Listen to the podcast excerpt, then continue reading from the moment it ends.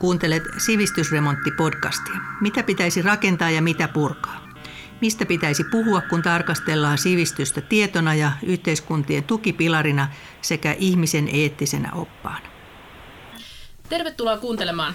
Keskustelemme tässä jaksossa sivistyksestä ja kulttuurista. Ovatko ne remontin tarpeessa? Vieraina meillä on tänään kaksi kulttuurialan edustajaa, Paleface eli rap-muusikko Karri Miettinen, tervetuloa. Kiitos. Sekä Ateneumin taidemuseon johtaja Maria Sakari, tervetuloa. Kiitos. Marja Sakari, siirryt vuosi sitten Kiasmasta Ateneumin johtajaksi. Olet kirjoittanut blogissasi, että myös Ateneumin esittämä taide on ollut aikanaan nykytaidetta. Nykytaiteeseen usein suhtauduttu kriittisesti. Onko epäilyssä mukana ajatus, että vain vakiintunut vanha taide on sivistynyttä ja uusi taide sivistymätöntä? Remontoiko nykytaide kulloistakin näkemystä sivistyksestä? No nimenomaan mä sanoisin, että taide on aina tavallaan askeleen edellä siitä, mikä on niin se valta, valta-ajatus ja valtakäsitys siitä, mitä sivistys on. Ja tietysti meidän pitäisi määritellä ensin sen, että mitä sivistys oikeasti on. Ja tavallaan ehkä on olemassa sellaisia niin kuin vähän vanhakantaisia ajatuksia siitä, että sivistys, sivistys on jotakin konservatiivista, sellaista, mitä pitää säilyttää. Mutta se taas sotii ihan niin kuin mun omaa käsitystä vastaan, koska minun mielestä sivistys on nimenomaan aina uutta luovaa ja uudelleen asioita ajattelevaa, uudelleen asioita kyseenalaistavaa. Ja siinä mielessä mun mielestä taide on aina sellaista, joka kyseenalaistaa, tuo uusia ajatuksia esiin ja on, on sillä tavalla sivistyksen puolesta puhuja. Ja, ja todellakin tämä, että, että vanhakin taide on aina aikoinaan ollut se niin kuin aikansa nykytaide, niin mun mielestä sitä varten myöskin vanhempi taide myös tänä päivänä kiinnostaa. Että siellä, sillä on edelleenkin sanottavaa. No Karri Miettinen, olet underground eli vaihtoehtokulttuurin kasvatti ja sivistynyt mies. Teet kantauttavaa räppiä esimerkiksi näin kappaleessasi Miten historia luetaan. Nyt siivotaan Tyynestä merestä Espanjan kokoinen roskalautta, perutaan lahjukset eikä kaupata tykkejä saudeille. Mikä on se remontti, jota sä olet tekemässä? Ehkä se, se sellainen jatkuva niin kuin arvojen ryöppääminen tai osallistuminen myös sellaiseen mm. yhteiskunnalliseen keskusteluun. Musta tosi hienosti sanoit Maria tuossa sun avauksessa, että se on kyllä taiteen tehtävä ilman muuta. Ja se suhde sivistyksen kanssa on se, että mikään ei vaivu sellaiseen stagnaatioon tai pysähtyneisyyteen, vaan jatkuvasti pitää pystyä käymään sitä keskustelua. Mua tietysti tota, sivistykseen liittyen vielä kiinnostaa niin tietysti runoilijana nämä sanojen alkuperät. Ja mielenkiintoista on se, että sivistäminen tarkoitti, se, se liittyy alun perin pellavan viljelyyn. Siis helposti ajattelisin, että se tulee sivitas-sanasta ja latinasta, mutta se juuri onkin siivota ja siveä ja näin edelleen. Ja se liittyy siihen, kun pellavaa prosessoitiin niin, että sitä pystyttiin käyttämään, eli sitä niin kuin harjattiin suoraksi. Tämä on mielenkiintoinen tämä, mm. mm. tämä tausta siellä. Mutta tota, mm, ehkä mä yritän myös haastaa, että kyllä mä nyt vähän on ottanut sellaista agent provocateur roolia myös osittain, mutta mun mielestä se on taiteilijan tehtävä myös herättää ajatuksia ja osallistua keskusteluun. Mm. Saaks, tähän sanon vielä myöskin tämä niin kansainvälinen sana, eli kulttuuri sivistyksellä, mm. niin se on myöskin, sehän on niin kuin kasvattamista, äh, niin, niin kuin muokkaamista ja, ja, ja tällaista niin kuin todellakin uutta luovaa aina. No, kuunnellaan seuraavaksi, miten teatteriohjaaja ja kirjailija Juha Hurme liittää sivistyksen ja kulttuurin toisiinsa. Nämä käsitteet hän on tosiaankin kiinnostavia. Hän sanoi sivistys mitä ihmettä seminaarissa näin. Kulttuuri on resurssi ja sivistys on asenne, millä tätä resurssia lähestytään. Sivistys on kulttuurin käyttämistaitoa ja alttiutta siihen. Ja näin on luotu niin kuin mielekäs suhde näiden kahden käsitteen välille, jotka herkästi sekoittuvat, jotka käytetään väärin synonyymeinä. Jos on synonyymit, toinen voitaisiin unohtaa. Musta ne ei, asia on niin mielenkiintoinen, että me tarvitaan kaksi sanaa. Nyt mä ehdotan tästä tällaisen käyttöliittymän. Sivistys on asenne resurssiin, jonka nimi on kulttuuri.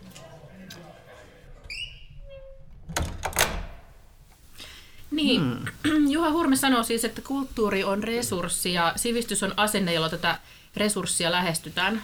Tämä on musta aika hieno ajatus. Kulttuuri on kuin rikas, jatkuvasti täydentyvä varasto. Näettekö te kulttuurin tällaisena varastona? Maria, mitä sä ajattelet?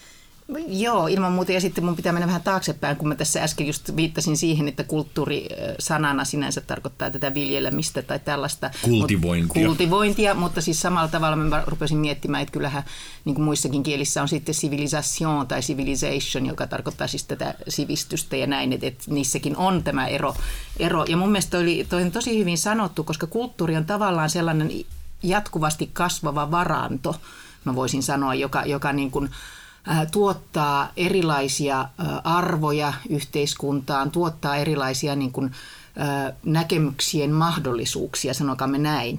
Ja sitten sen jälkeen niin kuin se sivistys on sitä, että osaa tavallaan löytää sen niin kuin, parhaan siitä kulttuurista tai tavallaan pystyy sitä hyödyntämään ja jollakin tavalla tuomaan sen tähän niin kuin meidän aikaan ja, ja meidän niin kuin kanssakäymiseen. Ja siinä mielessä niin kuin sivistys on aina jollakin tavalla dynaamista, että se ei ole, se ei ole paikallaan pysyvä, no toki ei kulttuurikaan, koska se koko ajan kasvaa. Mutta nämä, nämä on minusta mielenkiintoinen sanapari ja, ja tietyllä tavalla, niin kuin jos me ajatellaan tämän päivän näkemyksiä ja ajatuksia, niin tuntuu, että että jotenkin niin kuin sivistystä ei, ei osata niin kuin tavallaan arvostaa ehkä semmoisella tavalla, että sitä, jos se ymmärretään todellakin tällaiseksi paikallaan pysyväksi tai joksikin konservatiiviseksi vanhaksi kirjaviisaudeksi, niin, niin silloin se ei ole elävää. Ja tämä on mun mielestä se ristiriita, mikä ehkä tässä meidän yhteiskunnassa on, että, että nämä käsitteet jotenkin on, on hämärtyneet.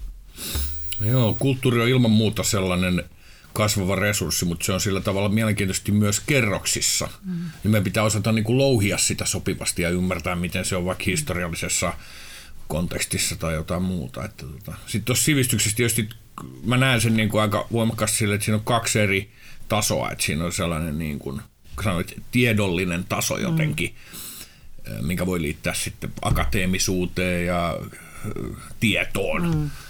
Sitten on selvästi tällainen niin kuin, sosiaalinen taso myös. Niin kuin käyttäydytään sivistyneesti mm. ja käydään sivistynyttä keskustelua ja sen sellaista. Ja se on ehkä niin kuin ennen kaikkea tässä ajassa jotenkin kriisissä. Että tota, sitten tietysti toinen asia, että osataanko me niin kuin louhia sitä tietoa ja sitä kulttuuria taitavasti ja nähdäänkö me se, miten ne kerrokset on ikään kuin syntynyt sinne. Kulttuurin sedimentit. Mm. Jo, kulttuurikeskustelussa on tosiaan paljon näitä juonteita ja kautta aikojen yksi, yksi näistä on ollut jako korkeakulttuuri ja kansankulttuuri, jossa korkeakulttuuri on edustanut ikään kuin todellista aitoa sivistystä. Te jo tätä vähän kumosittekin.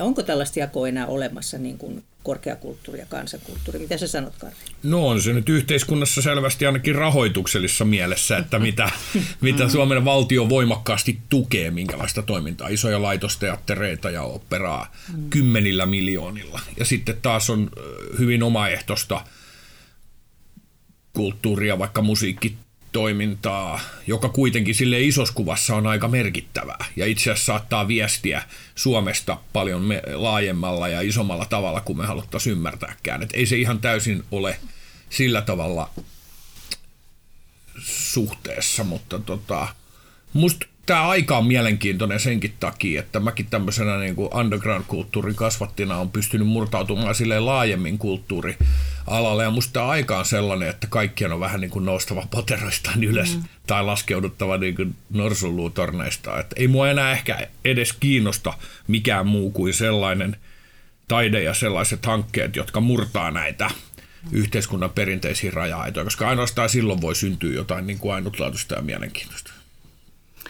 Joo, mä yhdyn, yhdyn edelliseen ja, ja mietin sitä, niin että, että itse asiassa kun mä tuun kuitenkin nykytaiteen puolelta, olin pitkään kiasmassa, niin, niin nykytaiteessahan tällainen niin kuin korkeakulttuurin, kansankulttuurin, kaikki nämä jaot, että, että ne, on, ne on tavallaan ne on niin kuin sulautuneet toisiinsa, että ei ole sellaisia jakoja ihan siellä niin kuin, et, et, et, mutta kuitenkin sitten mä toisaalta mietin, että ehkä tämä on kuitenkin hyvä, että näitä jonkinlaisia jakoja tai määritelmiä on, on mutta sitten se, että, että jos ne rupeaa määrittämään niin kuin arvostuksia, niin se on, se on mun mielestä pieleen. Mutta mm. totta kai meillä on hyvin erilaisia, erilaisia kulttuurin muotoja, on erilaisia, meillä on erilaisia taiteen muotoja, niin yhtä lailla niin kuin tietyllä tavalla on, on niin kuin, että vaikka klassinen musiikki joka perinteisesti ajatellaan niin, että se on, se on niin kuin korkeakulttuuria.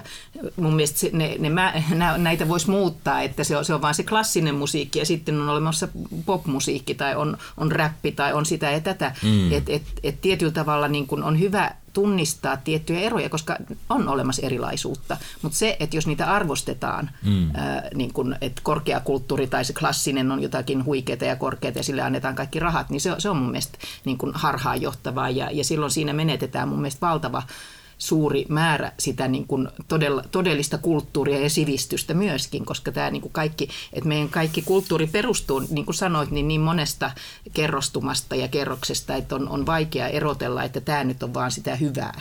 No entäs viihde?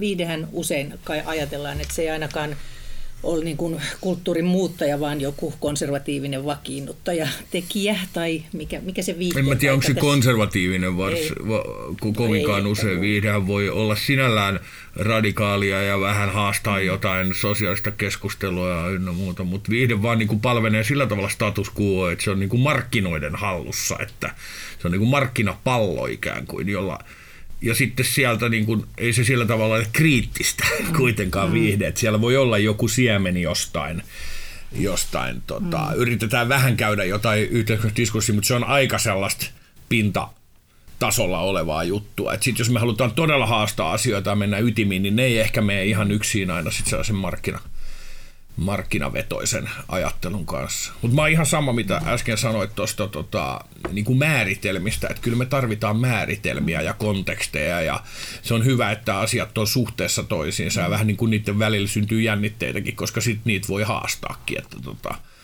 ö, tosi mm. mielenkiintoista on. Mä oon tässä klasarimaailmassa liikkunut itse ö, viime vuosina erilaisilla tavoilla ja se on tosi mielenkiintoista, miten musiikki on toisaalta esimerkiksi esimerkkinä niin, niin, niin aina sama, että siinä ollaan tota, ääniaaltojen ja taajuuksien kanssa tekemisissä. Niitä vaan tuotetaan vähän erilaisilla mm. tavoilla. Mutta sitten on hirveän voimakkaita ja kankeita määritelmiä ja genrerajoja. Että mähän on aina ollut semmoinen törmäyttäjä myös omassa taiteessa, että mä oon yrittänyt liittää yhteen sellaisia asioita, mitkä ei perinteisesti ole. Ja tämähän on taiteessa yksi semmoinen asia, mikä yllättävän mm. simppeli juttu, millä pystyy vähän niin kuin – yllättämään ja tota, kääntämään asioita päälaille. Mm. Se on tarpeellista. Joo, ja, ja mä vielä tähän viihteen, viihteen maailmaan tavallaan lisäisin sen, että eihän siinä ole mitään pahaa, mutta siihen voi sisältyä myöskin tietynlaisia niin kuin sivumerkityksiä ja sivu, äh, tavallaan manipuloivia asioita. Et, viihde voi olla aika, aika niin kuin kieroa myöskin siinä mielessä, että koska se palvelee ikään tai sitä hallitsee nämä markkinointi, markkinoinnin lainalaisuudet, niin niillä voidaan, viihteellä voidaan myöskin ajaa tiettyjä arvoja. Ja silloin siitä voi tulla niin kuin jopa niin kuin, vaarallista ja sellaista, mikä, mikä niin kuin todellakin manipuloi ihmisiä ja, ja muokkaa ihmisten arvomaailmaa, mm. saa ajattelemaan tietyllä tavalla. Et, et mun mielestä viihde pitää ottaa vakavasti siinä mielessä, että sillä on niin suuri vaikutus kuitenkin. Et, et, et mm. mäkin, minäkin olen ihan oikeasti viihteen kuluttaja. Musta on ihan hauska katsoa välillä telkkarista jotain saippua operaa tai jotain muuta tällaista. Mutta sitten jos ei ole ikään kuin kriittinen jos ei tavallaan ole koulutettu tai, tai ymmärrä sitä, niin kuin, että, että sä voit myöskin katsoa sitä kriittisesti. Eli mm. tämä on mun mielestä, siinä mielessä mun mielestä niin kuin koulutus on yksi hirveän suuri osa sivistystä. Ja siihen pitää niin kuin myöskin tällaista niin kuin kuvanlukutaitoa, eri, just näiden erojen ymmärtämisen mm. taitoa. Lähdekritiikkiä, Lähdekritiikki. sisälukutaitoa. Niin, niin, niin tämä on kaikki sellaista, millä, millä niin kuin ihmisen, ihminen pystyy sit myöskin itse suhtautumaan ja näkemään, että okei, tässä ehkä on, on tällaista, mä tykkään tästä, mutta tämä, tämä nyt ei ole mitään sillä tavalla syvällistä tai mm. semmoista, että mun tarvitsisi tästä tai että tämä niin kuin vaikuttaisi minun elämän asenteeseeni tai johonkin näkemyksiin ja, ja näin poispäin. Et, et nämäkin on sellaisia, niin että et en mä tuomitsisi enkä sanoisi, että, että viihde on turhaa. Mm. Sillä on ihan oma, mm. oma tärkeä tehtävänsä. Ilman muuta, tämä on ihan selkeä juttu. Mutta tota, viihteessä ehkä justiin, koska se on markkina, markkinat määrittelee sitä, niin se, se filtteröityy tiettyjen sellaisten, siinä noudatetaan jotain sellaista niin kuin lowest common denominator ajattelua, mm. että se on mahdollisimman suurelle ryhmälle. Että siinä ei kuitenkaan mm. pystytä, se on pikkasen niin kuin suitsittua ja ehkä sellaista, pyritään niin kuin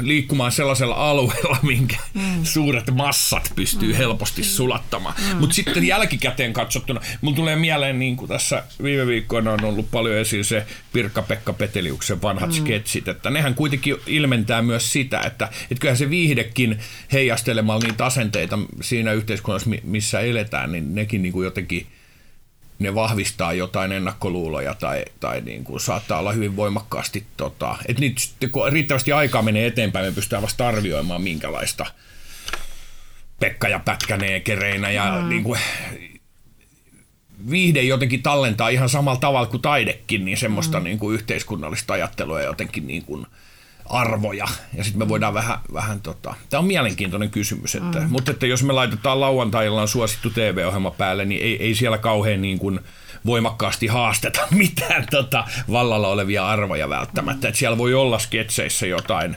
asioita, jotka jollain tavalla niin kuin kommunikoi tämän ajan kanssa, mutta, mutta tota, kyllä siinä on niin kuin, ja tämähän on kiinnostavaa myös niin kuin siinä popmusiikin, mä tuun kuitenkin räpistä ja silleen, po, se semmoinen musankin tarkoitus on viihdyttää, mm. se, se ei ole, enkä mä niin kuin alkuunkaan, vaikka mä oon profiloitunut silleen voimakkaasti kantaa ottavan musan yhteiskunnallisesti kantauttavan musan tekijäksi, niin ei mun kaikki musat ole, mm. mun kaikki biisit ole sellaista, vaan siellä on hyvin paljon muutakin, muutakin juttuja. Siinä on kuitenkin se musiikin tehtävä on myös aina välillä se, ja ehkä taiteenkin, että me voidaan nimenomaan unohtaa se aika raadollinen todellisuus ja ne semmoiset niin kuin tosi ahdistavat asiat, joita meidän ympärillä yhteiskunnassa vaikka on. Niin välillä me vaan tarvitaan joku niin kuin mm.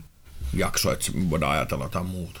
Juuri näin. Et jotenkin sit vaan tavallaan tulee, kun puhut näistä suurille massoille ja tavallaan se mm. niin kuin viihteen semmoinen tietty niin kuin, ää, että se, se ei voi myöskään mennä kauhean syvälle tai olla kauhean monimutkaista. Et tietyllä tavalla sit, jos me ajatellaan, niin kun, jos nyt käytetään tätä sanaa korkeakulttuuri tai, mm. tai miksi sitä nyt sanotaankaan, jossa niin kun, asiat voi olla paljon mutkikkaampia ja ne vaatii vähän niin kuin työtä, jotta ne ehkä ymmärtää jotkut asiat. Esimerkiksi joku kaunokirjallisuus, mm. jota termiä käytetään edelleenkin yleisesti mm. ja suhteessa viihdekirjallisuuteen, niin, niin tietyllä tavalla siinä voi ajatella, että myöskin niin kuin kielen, kielen merkitys ja kieli ihan sellaisenaan, että, että se, on niin kuin, se on kaunista tai siihen tulee joku sellainen niin kuin omanlainen poljento tai joku tällainen. Viihteessä ei ehkä ajatella, niin kuin viihdekirjallisuus kertoo vain niitä storeja.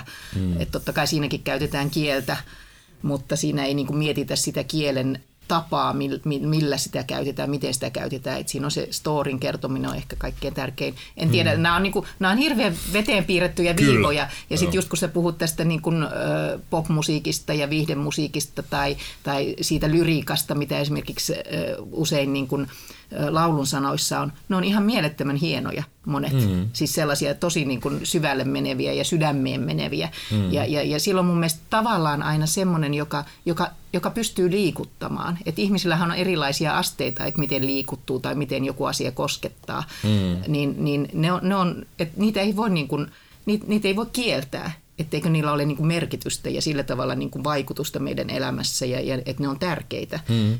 Et sillä, sillä tavalla myöskään ei voi niinku ajatella, niin että sit joku tämmöinen iskelmäbiisin sanat tai jotkut, joka tuntuu sydämeen asti, että se olisi jotenkin niinku vähempiarvoista kuin sit joku mutkikas runo. Et mä nyt vähän puhun itseäni joo. vastaan, mutta Ei, mä tässä joo, samalla pohdin näitä kysymyksiä pikkuräppärit sanoivat, että asioissa on, hommissa on niinku tasoi, mm. mutta mm. se, on, se on ihan mm. totta. Ja tota, onhan se nyt selkeä myös, niin kuin sanoit tuossa, että on veteen piirretty viiva, että kyllähän ne kommunikoi myös sillä tavalla se mm. korkea ja matala kulttuuri. Mm. Välillä joku murtautuu siitä rajapinnan yli, vähän niin kuin underground ja mainstream mm. niin kuin kaikessa. Mm. Että on se semmoinen val, val, vallalla oleva juttu. Ja sehän siinä onkin se kiehtova juttu, että kaikki tulee aina vähän niin kuin sieltä reuna-alueilta, marginaalialueilta mikä on poissa näkyvistä, sieltä murtautuu läpi. Niin kun. Mm. Se mun oma viitekehysräppihän on hyvä esimerkki siitä, että se oli niin kuin tosi pitkään sellaista underground-kulttuuria, ja nyt siitä on tullut niin kuin suorastaan suomalaista tai maailman niin kuin populaarikulttuuri määrittelevä ilmiö. Siirrytään tässä kohtaa pohtimaan kulttuurisaavutettavuutta. Suomessa kuulutetaan usein kaunista ajatusta siitä, että kulttuuri kuuluu kaikille. Seuraavassa Hans Christian Berg kuvaveista ja kertoo ajatuksensa kulttuurimerkityksestä. Kyllä mä mietin sitä just sitä sivistystä ja, ja kulttuuria. Et se oli kyllä loistavaa, kun se toimii se ketju niin kuin koulusta museoihin ja muuhun. Ja se pitäisi jatkuu se ketju. Ongelma se jotenkin tuntuu, että sit nuorisolle ja yhteiskunnan ulkopuolelle oleville se ketju katkee. Et, että tämän just se, että se kulttuurihan on semmoisen elinikäinen opetustehtävä. Sitten se ei riitä se, että se niinku jatkuu vaan sen koulutus, ko, niinku alakoulu iän ajan, vaan sehän pitäisi jatkuu läpi elämän. Ja siihen niinku yhteiskunta pitäisi löytyä tapansa tehdä asiat. Niin, me tiedetään kyllä, että Suomi tukee sekä taiteilijoita että yleisön pääsyä kulttuurin äärelle monin tavoin, jopa enemmän kuin moni muu kulttuurimaa, esimerkiksi Ranska. Elokuvaohjaaja Selma Vilhunen kirjoitti Ylen kolumnissaan siitä, miten vaikeaa taiteen on kuitenkin aidosti saavuttaa monia kohderyhmiä. Maahanmuuttajien tavoittamisen esteenä saattaa olla kieli ja nuoria on vaikea houkutella teatteriin. Esimerkiksi vammaisten tai sairaiden ihmisten kohtaaminen saattaa olla taiteilijoille itselleenkin vaikeaa. Ja nyt jos samalla heijastetaan tuohon Hans Christian Bärin kommenttiin siitä, miten ihmisten pitäisi päästä kulttuurin äärelle koko elämänsä ajan, niin mitä te ajattelette? Pääseekö jokainen suomalainen, nuori tai vanha, mielestänne kulttuurin ääreen? No mä voisin ehkä aloittaa, koska mä edustan kulttuuriinstituutiota, museomaailmaa ja, ja tota, meillä esimerkiksi just on tänä syksynä saatiin hieno apuraha opetus- ja kulttuuriministeriöltä tällaiselle hankkeelle, missä me, se on nimeltään Taidejuttuja, jossa me tavallaan käytetään sitä meidän taidevarantoa, eli niitä, niitä meidän teoksia tällaiseen maahanmuuttajien kielen oppimis hankkeessa, joka on samalla sit varmasti niin kuin tällaista niin kuin suomalaiseen kulttuuriin myöskin niin kuin orientoivaa. Ja, ja, ja tämä, on, iso hanke ja tällä, tällä tietysti niin kuin perimmäinen ajatus on juuri se, että me mahdollistetaan maahanmuuttajille niin kuin mahdollisimman helppo käynti meidän museoon, eli se on, siitä ei tarvitse maksaa, on, on niin kuin ryhmät, jotka, jotka tota, osallistuu tähän ja, ja, ja tietyllä tavalla niin kuin, Äh, mun mielestä äh, tämä ajatus siitä, niin että, että kulttuuriinstituutiot on kaikkia varten, mun mielestä se on ihan älyttömän hyvä, mutta se, että miten me se tehdään, niin siinä pitää tehdä effortteja, siinä pitää niinku todellakin vähän äh, myöskin niinku tehdä tällaisia erityisprojekteja, joiden, että me menemme hei, ihmisten luokse, koska on olemassa ihmisryhmiä, jotka ei varmaan, jotka ei niin kuin, joiden elämän piiriin se museossa käynti ei kuulu. Mm. Ja joka voi, että onhan se aika pelottava rakennuskin, jos nyt ajattelee siinä Ateneumin rakennusta tai, tai näin, että, että voi olla niin kuin vaikea tulla sinne sisälle, mutta, mutta silloin, jos niin kuin tavallaan autetaan ja tuodaan ja, ja tehdään niin kuin helpoksi se sisään tuleminen, esimerkiksi meidän näillä tota ilmaispäivillä, niin, niin se on musta aivan fantastista. Mä oon itse usein siellä niin kuin ottamassa vastaan ihmisiä, koska musta on ihana nähdä, nähdä yleisöä niin, niin todellakin on paljon just maahanmuuttajaporukoita, sitten on, on tota, varmasti niin kuin ihmisryhmiä, jotka ei muuten tulisi museoon, koska se on kuitenkin aika kallista loppujen lopuksi. Että et jos sun pitää niin kuin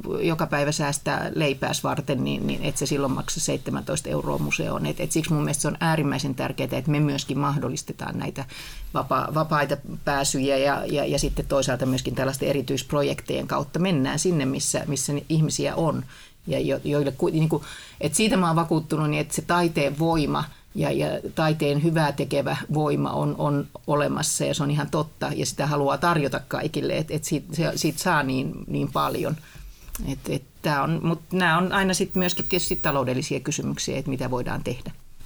Ilman muuta vaatii sellaista efforttia ja tietoista työtä se, että se taide saavuttaisi kaikki ja ei ö, kaikilla ole mahdollisuutta päästä taiteen piiriin. Et siinä on tietysti tämä kielimuuri-asia on, on, on ilmeinen ja sellaiset kulttuuri, kulttuuriset tekijät, mutta sitten on ihan sosioekonominen todellisuus myös, mikä vallitsee, kuten tuossa sanoin, niin joskus kulttuurilaitoksiin on aika kalliit liput. Ö, osa ihmisistä on ihan suoraan sen ulkopuolella mm. pelkästään sen vuoksi, että on ihmisiä, jotka kuitenkin vähän niin kuin taistelee olemassaolostaan sillä tavalla ja, ja, ja, ja tota, mitä alemmas ikään kuin mennään siinä semmoisessa taloudellisessa pärjäämisessä, niin varmaan jäädään, jäädään pois näiden kuitenkin kulttuuripalveluiden piiristä silleen. Sitten on vielä se semmoinen niin periferiat versus keskukset ikään kuin, että mitä, mitä kun mennään haja-asutusalueelle, niin siellä, sieltä on vaikeampi tulla. Täytyy nostaa yksi todella hieno projekti, joka nyt tässä ollut, tota, päättyy mun käsityksen mukaan niiden neli- vai viiskautinen rahoitus, eli Suomen kulttuurirahasto ja Kulttuurfondetin upea taidetestaajat-projekti, jota mä oon saanut kanssa seuraa parissa eri yhteydessä – sen tarkoituksena on siis ollut rahoittaa kulttuurikokemus kaikille Suomen kahdeksasluokkalaisille. Me just tehtiin Turun filharmonikkojen kanssa sellaista Open Orchestra konserttia, joka on myös esimerkki tällaisesta törmäyttämisestä, missä mä haluan hypätä keskelle uudenlaista ympäristöä. Mutta siis siinä on niinku ajatus, että sinfoniorkesteri on levitetty saliin niin, että yleisö pääsee liikkumaan soiton aikana siellä sinfoniorkesterin sisällä. Mieletön juttu. Mutta sinne tuli siis kahden viikon aikana, siellä oli yli 10 000 ihmistä yleisölle avoimia keikkoja, koululaiskonsertteja, mutta ennen kaikkea näitä taidetestaajakonsertteja, niin yli 5000 kasiluokkalaista kävi siellä. Ja oli kyllä todella hieno eri puolilta Suomea. Todella hieno huomata, minkälaisen mielettömän kokonaisvaltaisen vaikutuksen se, se voi tehdä ja aiheuttaa. Et, tota, oli mielettömän hieno kuulla. Ja sitten, mikä tässä taidetestaajissa on kiinnostavinta, niin se palaute tulee sieltä aika suoraan, eli nämä kasiluokkalaiset itse pääsee reittaamaan, eli arvioimaan näitä taidekokemuksia. Meillä oli tietysti hienoa, että se tota, ekan viikon jälkeen sit nousi jopa sen ja listan ykköseksi tämä Open Orchestra, mutta se on niin poikkeuksellisen hieno tapa kokea musiikkia muutenkin. Ja oli myös hienoa sitten verrata iltakonsertteihin, jossa kävi paljon niin kuin kokeneita konserttikävijöitä, niin se oli aivan yhtä päräyttävä heillekin, että ei kukaan ole ennen päässyt seisoo 10 sentin päästä patarumpalista tai vaskipuhaltimien edessä. Että ihan mieletön juttu tästä palautteesta vaan, vitsi kun mä en oikein nyt muista, mitä kaikkea siellä sanottiin. Se oli tosi hauskoja palautteet, mitä näitä kasiluokkalaisia tuli, missä ilmeni, että oli, oli selvästi niin ennakkoluuloi orkesterimusaa kohtaa. Mä kysyin jokaisessa konsertissa, oletteko koskaan käynyt konserttitalossa, todella monet ei ollut koskaan käynytkään. Että kyllä se selvästi, ja sitten aika monet muutti niin kuin merkittävällä tavalla niiden suhtautumista siihen, että hetkinen, että näki jotain yhteyksiä sen musiikin ja jonkun toisen musan välillä. Että hetkinen, että tämä trappimusa, mitä mä kuuntelen mun luureissa, niin ei se olekaan niin kaukana tästä, mitä mä nyt koen tässä. Ja tota, tulee vaan mieleen sitten samansuuntainen palaute, mutta tota, mä, mulla oli mahdollisuus kirjoittaa tuonne Turun kaupunginteatteriin sellainen musikaali yhdessä tota, Satu Rasilan kanssa kuin Varissua, ja sitten me tehtiin siellä kanssa mahtavia läpimurtoja, kun nuoret ihmiset tuli vähän räpistä kiinnostuneet tai muuten urbaniskulttuurista kiinnostuneet. Nuoret tuli ekaa kertaa sinne teatteriin, niin lämpiössä kuulin vaan sitten tota yhden esityksen jälkeen yksi kunni sanoi. Voi vittu, jos mä olisin tiennyt, että teatteri tällaista eikä mitään Peter Pania, niin mä olisin tullut aikaisemmin jotain.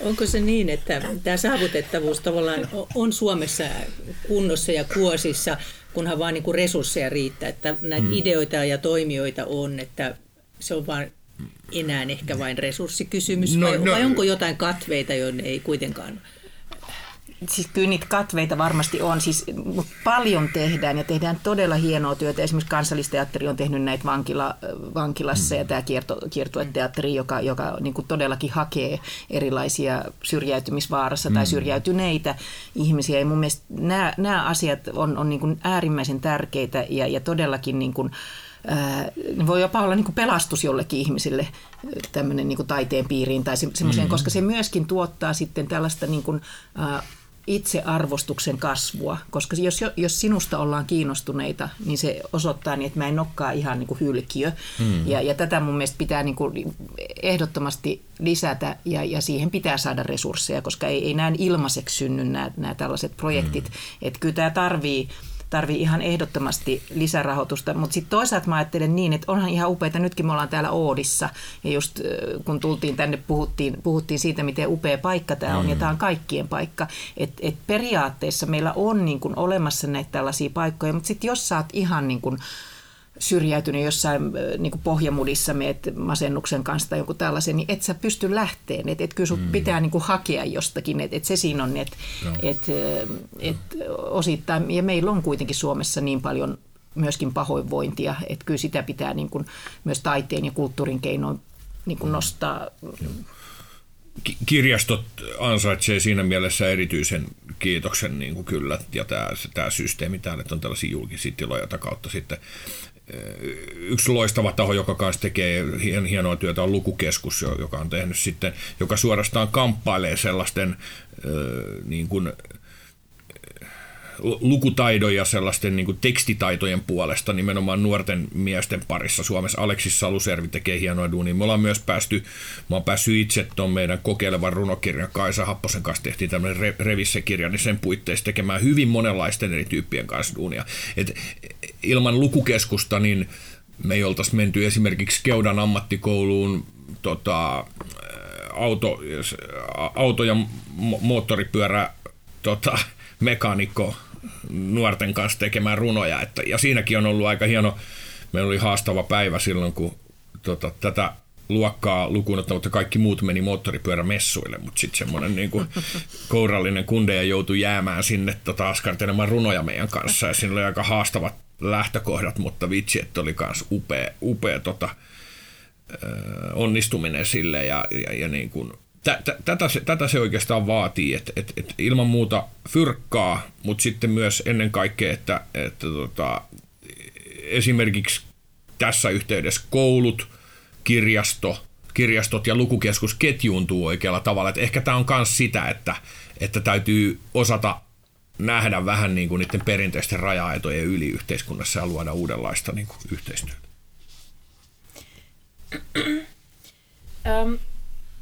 Ehkä tekee mieli kysyä vielä tästä. Sitten nuo hankkeet kuulostaa tosi hienoilta. Um, mutta miten, onko kaikki taide ja kulttuuri Suomessa saman arvosta? Jos ajatellaan marginaaleja, romaneja, saamelaisia, uh, uusi ryhmä Suomessa on arabikulttuurit ja ehkä tavallaan jopa, suom, jopa suomenruotsalainen taide, joka ehkä on jotenkin näkymätöntä toisinaan. Um, onko kaikki kaikki ryhmät samalla tavalla hyväksyttyjä taiteen ytimeen Suomessa. Joskus tuntuu näin ilkeästi ajatellen, että, että me ikään kuin annetaan vähemmistöjen tehdä niitä niiden juttuja, koska niillekin pitää antaa tilaa, mutta onko tässä joku tämmöinen hierarkia? Siis ei vain käyttäjinä, vaan myös niin kuin tekijöinä. tekijöinä. Mm. Mm, toi, toi on aika vaikea kysymys mun mielestä. Ja, ja toisaalta tämä on niin kuin kysymys, joka nyt on tällä hetkellä hyvin paljon pinnalla ja, ja on, on nostettu. Ja, ja itse asiassa, jos nyt ajatellaan vaikka Venetsian Biennalen Suomen paviljonkin tänä vuonna, niin siinä, siellähän oli nimenomaan niin nostettu vähemmistökulttuurien taidetta saamelaisia, siellä oli myöskin sitten Etelä-Amerikasta ja, ja, ja, ja niin kuin ympäri maailmaa tällaisia niin kuin vähemmistökulttuureiden asioita käsiteltiin. Ja, ja, ja ne oli nimenomaan niin kuin myöskin nämä taiteilijat oli, oli näiden kulttuurien edustajia. Että kyllä sitä mun mielestä on hyvin paljon niin kuin ollaan ymmärretty, että, että meillä on ollut tällaista ikään kuin syrjintää siinä mielessä, että, että ei, ole, ei ole otettu niin kuin valtakulttuurin piiriin tai, tai ylipäätään niin kuin, ää, esitetty vähemmistöjen taidetta. Et mun mielestä nämä kysymykset on onneksi nousseet tällä hetkellä pinnalle, mutta sitten myöskään mun mielestä ei pidä lähteä niin kuin väkisin ää, niin kun, siis et, et se täytyy lähteä myöskin niistä ryhmistä itsestään, että, että he, he niin kuin haluavat tuo, tai että et, et siinä täytyy olla se balanssi tietyllä tavalla niin, että, että on, on olemassa ää, taiteilijoita ja taidetta, jota pitää ja, ja tulisi saattaa meidän niin kuin kaikkien tieto, tietoisuuteen, mutta sitten myöskään se ei voi mennä niin, että ikään kuin sen valta valtaväestön tai taiteen piiristä lähdetään sitten, niin kuin, että se pitää syntyä sieltä käsin. Mm. Ja mä luulen, että tällä hetkellä kuitenkin on, on niin tahtotila olemassa sille, että, että kyllä niin kuin pyritään näyttämään, pyritään tuomaan esille, pyritään niin kuin huomioimaan niin kuin koko kulttuurin kenttää. Mm.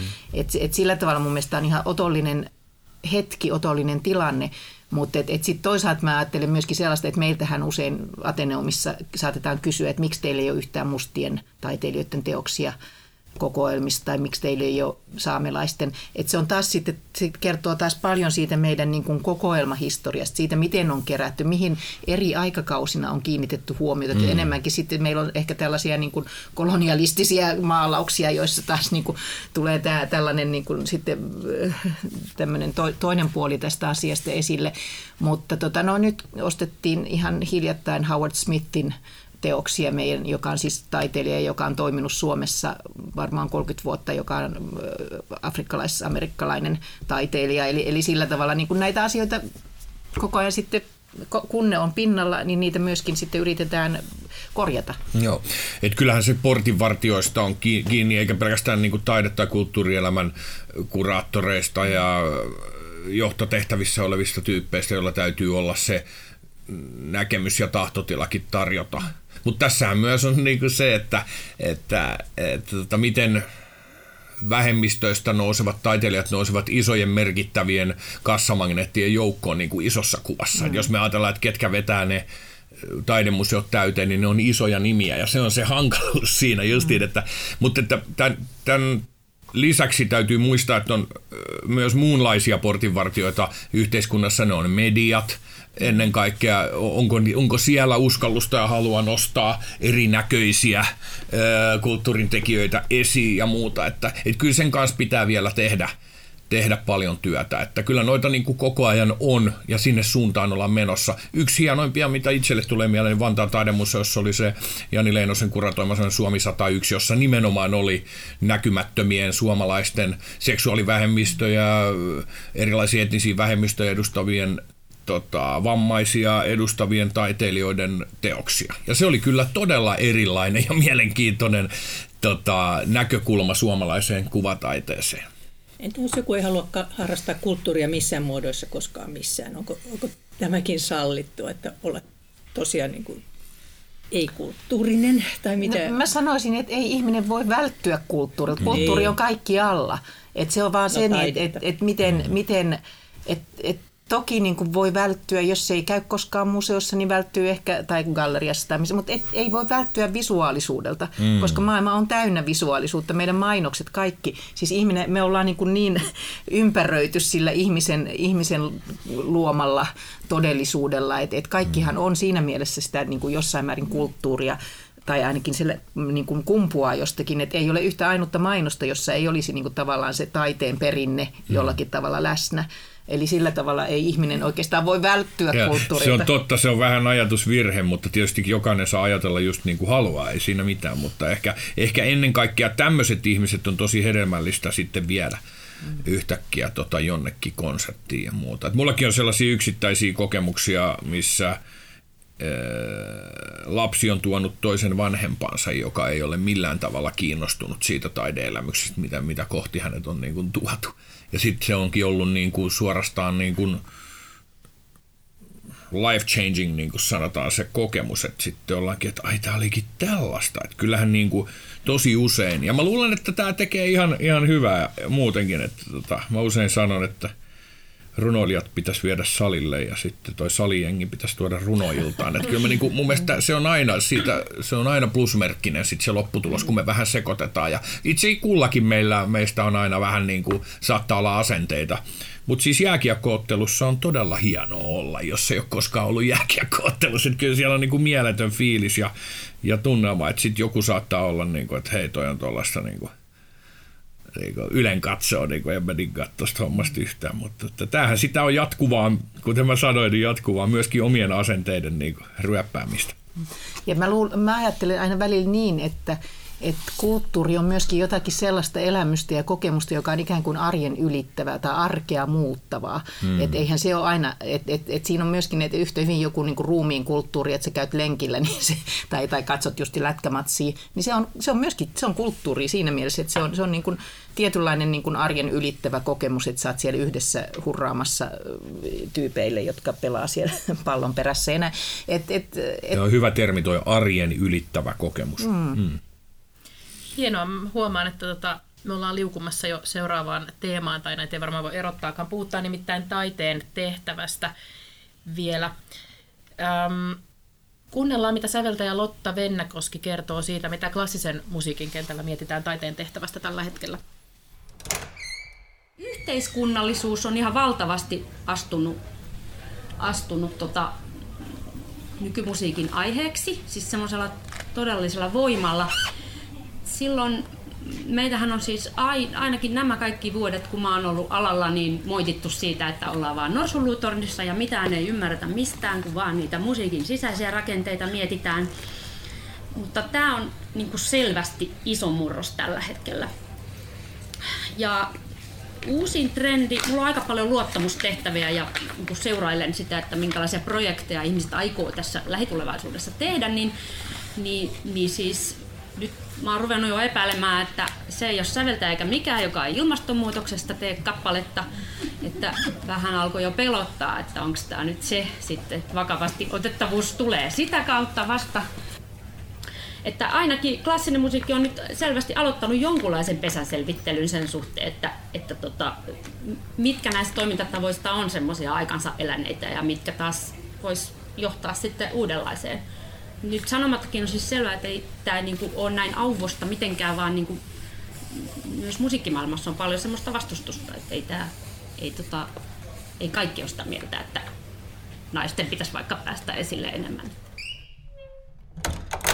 Joo, Vennakoski tässä toteaa, että klassisen musiikin säveltäjät on heränneet nopeasti uudenlaiseen yhteiskunnalliseen vaatimukseen.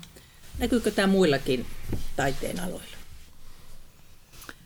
Mm, no, mun mielestä kaikki, mitä me ollaan tässä puhuttu, niin taide tavallaan aina on ollut jollakin tavalla yhteydessä, tai ei mitenkään jollakin tavalla on yhteydessä siihen aikansa yhteiskuntaan, ja toiset, toiset sitten niin kuin törmäyttää asioita, ja toiset ehkä menee niin kuin myötäkarvaan näiden, näiden tota, kunkin ajan virtausten mukana.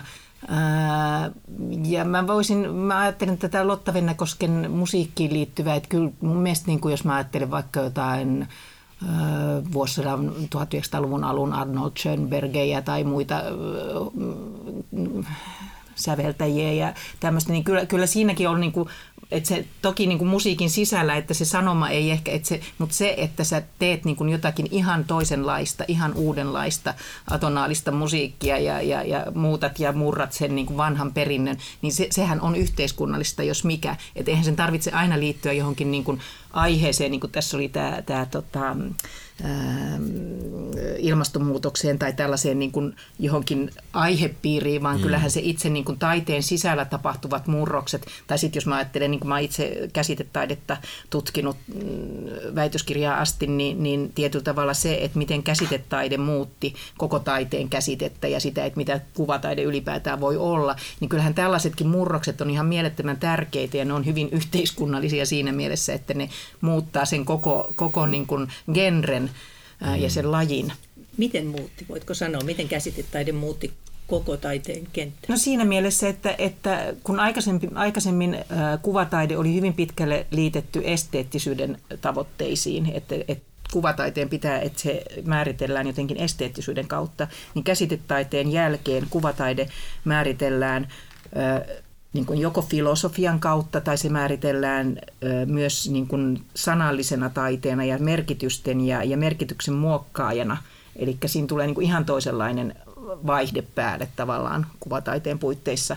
Ja ehkä nimenomaan sen, että modernistinen taide silloin, joka oli vallalla, niin siinä nimenomaan niin kuin pyrittiin tällaiseen taiteen puhtauteen, jos, jota ei mikään muu asia mikään muu niin kuin asia vaikuta siihen, kun ne kuvataiteen lainalaisuudet, niin käsitetaiteen jälkeen se niin kuin ikään kuin avasi koko tämän kentän ja nimenomaan myöskin yhteiskunnallisen keskustelun sinne kuvataiteen sisälle.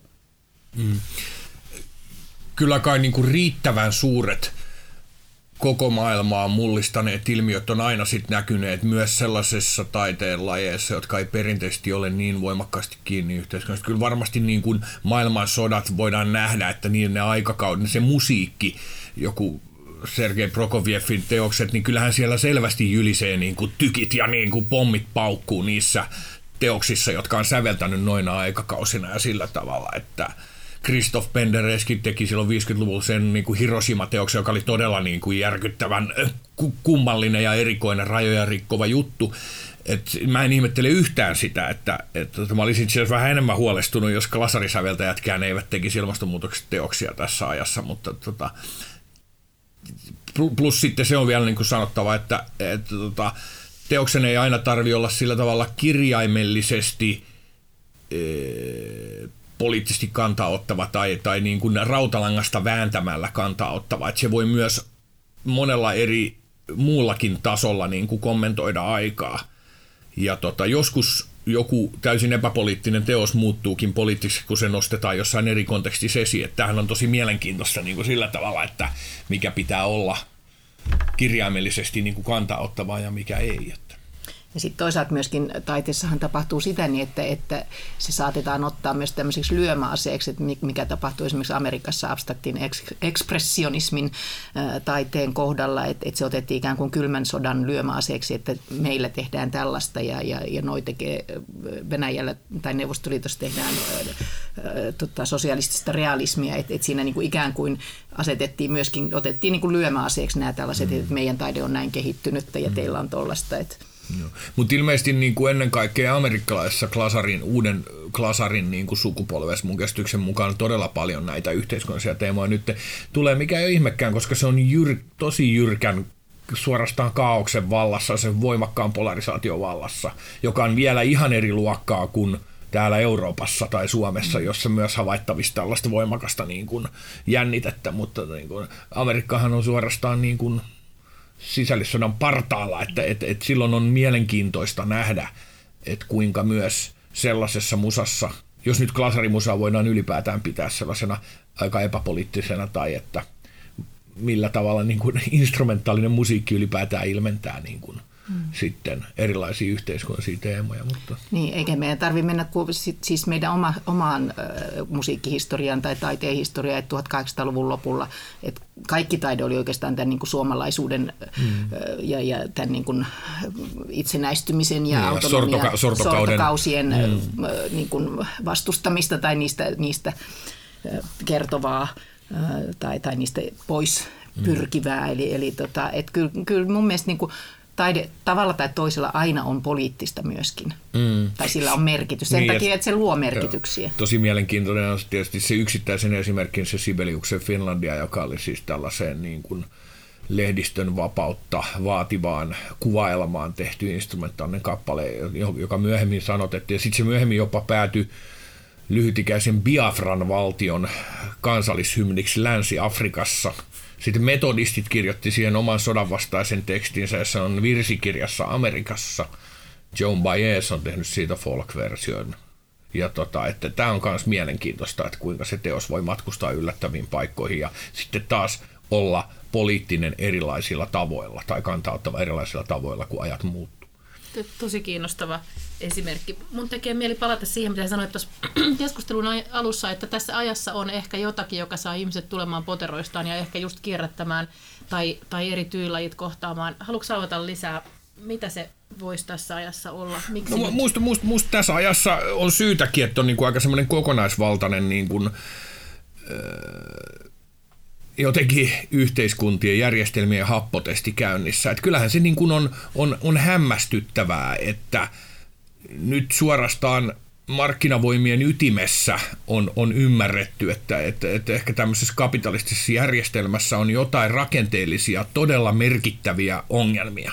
Ja tämähän on siis asia, jota sitten taas äh, markkinakriittiset tahot on aika pitkään puhuneet, ympäristö, liike ja muuta, että, että jos meillä on niin kuin vallalla järjestelmä, joka ei millään tavalla mittaa äh, siis maapallon resursseja – silti sitä kutsutaan niin kuin ekonomiaksi tai kauppatieteeksi. Että tieteen aina kaiketi pitäisi perustua sellaiseen niin kuin mitattuun öö, kestävyyteen jotenkin. Ni, niin tämähän on niin kuin siis syvällinen kriisi siinä mielessä, että, että, että meidän pitää niin kuin, on pitkään ollut niin kuin selvää, kuinka iso hintaa niin kuin planeetta maksaa tästä toiminnasta, mutta nyt se niin kuin alkaa se, selvästi ole. Edelleen on vastustusta ja denialismia Suomessa jopa niin kuin ihan vallan huipullakin valta-asemassa olevat tyypit niin kuin väittää, että tämä on tai ei pidä lukua, mutta mun käsityksen mukaan ilmastokriisin takana on niin kuin siis hämmästyttävän vahva konsensus koko tieteen läpi, kaikkien tieteen alue, alue, alueiden läpi. Niin tällaisessa tilanteessa, jossa niin kuin meidän on pakko haastaa vallalla olevat systeemit ja me nähdään, että tämä on tuhon tie, ellei me tehdä radikaaleja muutoksia meidän elämäntavoissa. Niin silloin se, se, sen täytyy mennä yhteiskunnan läpi. Sitten kun tähän yhdistetään semmoinen voimakas identiteettipolitiikka siinäkin mielessä, että maailmaa jaetaan voimakkaasti kansallismielisiin ja, ja muuttuvaan monimuotoiseen yhteiskuntaan, seksuaalinen, seksuaalinen monimuotoisuus tulee voimakkaasti tässä ajassa. Uuden polven feminismi haastaa valtarakenteita kiinnostavilla tavoilla. Tässä on niin kuin monta sellaista samanaikaista prosessia. Siitähän aiheutuu se, että osa vetää liinat kiinni ja menee shokkiin eikä pysty vastaanottaa mitään ja pelkää, että niiltä vaan... Ja sitten omalla tavallaan tämä ilmastokriisi on myös lanseerattu vähän väärässä kulmassa semmoisena luopumisharjoituksena. Että totta kai on selvää, että me kaikki ollaan osa sitä ratkaisu, ratkaisua, meidän on pakko niin kuin tehdä muutoksia omassa elämässä, mutta ihmiset säikähtää myöskin, me ollaan eletty sellaisessa systeemissä, jossa jokaisella on ollut lupa luoda itselleen hyvinvointia. Itselleen, minä keskeisesti ja omille rakkaille. Ja sitten kun yhtäkkiä tätä pitää ruveta haastaa, että tässä hyvin monessa mielessä on käynnissä voimakkaat niin kuin muutosprosessit. Ja, ja mä takaan, että siitä tulee ainoastaan hyviä asioita. Mutta silloin se tarkoittaa sitä, että jo, kukaan ei voi enää niin kuin kuvitella, että se oma saavutetut edut ja se oma paikka yhteiskunnassa olisi jotenkin järkähtämätön. Silloin on pakko, niin kuin, jokaisen on pakko tsekkaa nyt niin kuin,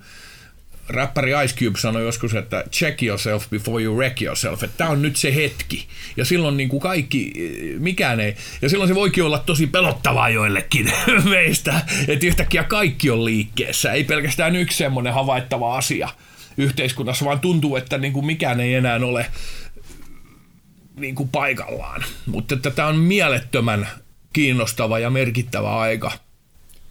What a time to be alive. Yes, ja, ja mä vielä sanoisin tähän sen, että tässä mennään oikeastaan niin kuin sivistyksen ytimeen.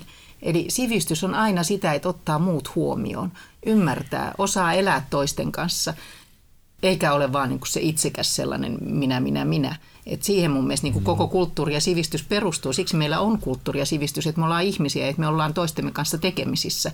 Ja, ja nimenomaan tämä aika vaatii sitä, että me, me ymmärretään, me ensinnäkin nähdään se niin, että me ollaan yhtä koko maapallon kanssa, että me ollaan mm. yhtä yhtä lailla niin kuin eläinkunnan ja, ja kasvikunnan ja kaiken kanssa, mm. että me ei mm. olla niin kuin luomakunnan kruunu, niin kuin niin monta vuosisataa on, on puhuttu, vaan, vaan meidän täytyy todellakin pystyä toimimaan yhdessä. Ja vastuullisesti. Ja vastuullisesti. Mm. Ja, ja siinä, mm. siinä mun mielestä se on musta sivistystä, mm. jos mikä. Ja, ja sehän näkyy tosi voimakkaasti tämmöisenä ylisukupolvisena asiana myös, että kuinka keski-ikäiset setämiehet loukkaantuu Greta Thunbergille, joka mm. esittää, ja hänen edustamalleen nuorelle polvelle, joka esittää täysin järkeviä ja oleellisia kysymyksiä siitä, mikä on todellisuuden taju niin kuin tässä ajassa ja, ja minkälainen niin kuin se todella on. Ja, ja niin kuin, tämä on todella mielenkiintoista niin kuin siinä mielessä myös. Mua itse kiinnostaa tämä niin kuin alkuperäiskansojen asema, ei pelkästään Suomessa, vaan isosti maailmassa niin kuin First Nations Rights, niin kuin sanotaan. Ja siinähän se ikään kuin tulee kaikkein konkreettisimmin esiin se tämän tämmöisen vallalla olevan järjestelmän ongelmat suhteessa siihen perinteiseen elämäntapaan, joka on ollut harmoniassa luonnon kanssa. Niin sanotteko te tässä niin, että taiteilijoilla tai, ja taiteilla on, on velvollisuus olla muutosvoima, jonkinlainen sivistyksen uudistaja ja remontoida, remontoida.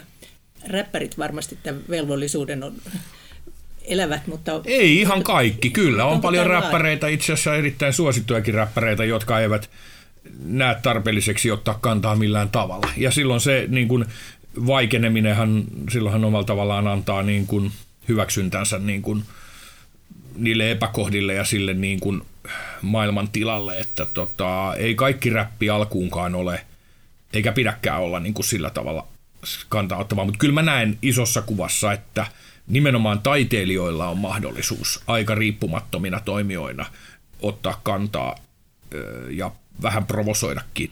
Entä Maria, näetkö, että velvollisuus olisi myös? Siis mä olen samaa mieltä kuin Karri, eli että, että taiteilijalla on mahdollisuus. Mm. Että se on, se on valtavan suuri mahdollisuus ja, ja, ja silloin niin kuin, taiteilijat toivottavasti sen mahdollisuutensa käyttää, mutta mä en käyttäisi sanaa velvollisuus, koska mun mm. mielestä taide on niin vapaa kenttä, että jos me ruvetaan rajoittamaan tai ohjaamaan tai että et, et vaan nämä taiteilijat sitten, jotka ottavat vastuun näistä on hyviä tai muuta, mm. että se, sen täytyy olla vapaa kenttä, siellä ei voi olla velvollisuuksia, mm. mutta siis taiteilijat ovat kuitenkin hyvin ö, niin kuin, sillä tavalla tuntevia ja, ja, ja, ja myöskin herkkiä ihmisiä, että he mm. myöskin ymmärtävät tämän niin kuin varmasti todella mm. voimakkaasti nämä, nämä meidän mm. yhteiskunnan muutokset ja asiat ja sitä kautta myöskin sitten ovat kantaa ottavia.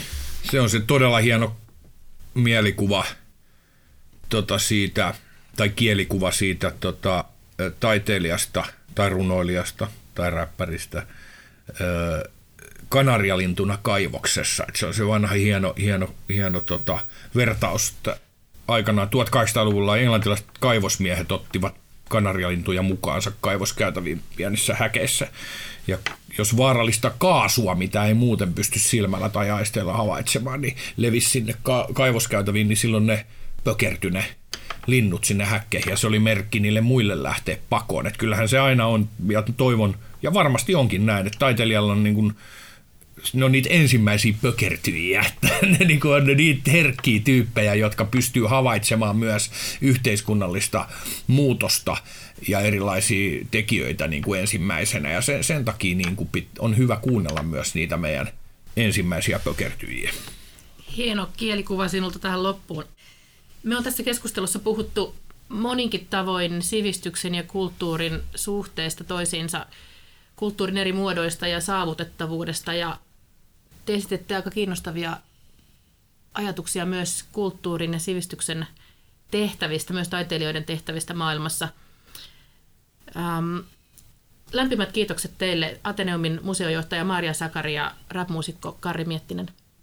Kiitos. Kiitos, oli ihan mahtava keskustelu. Sivistysremontti on podcast-sarja, jonka osuuskunta Mediakollektiivi tuottaa yhdessä kriittisen korkeakoulun ja kansanvalistusseuran kanssa. Äänitämme podcastit hankkeen yhteistyökumppanin Oodin studiotiloissa. Sarja tuotetaan Alfred Kordelinin säätien rahoituksella.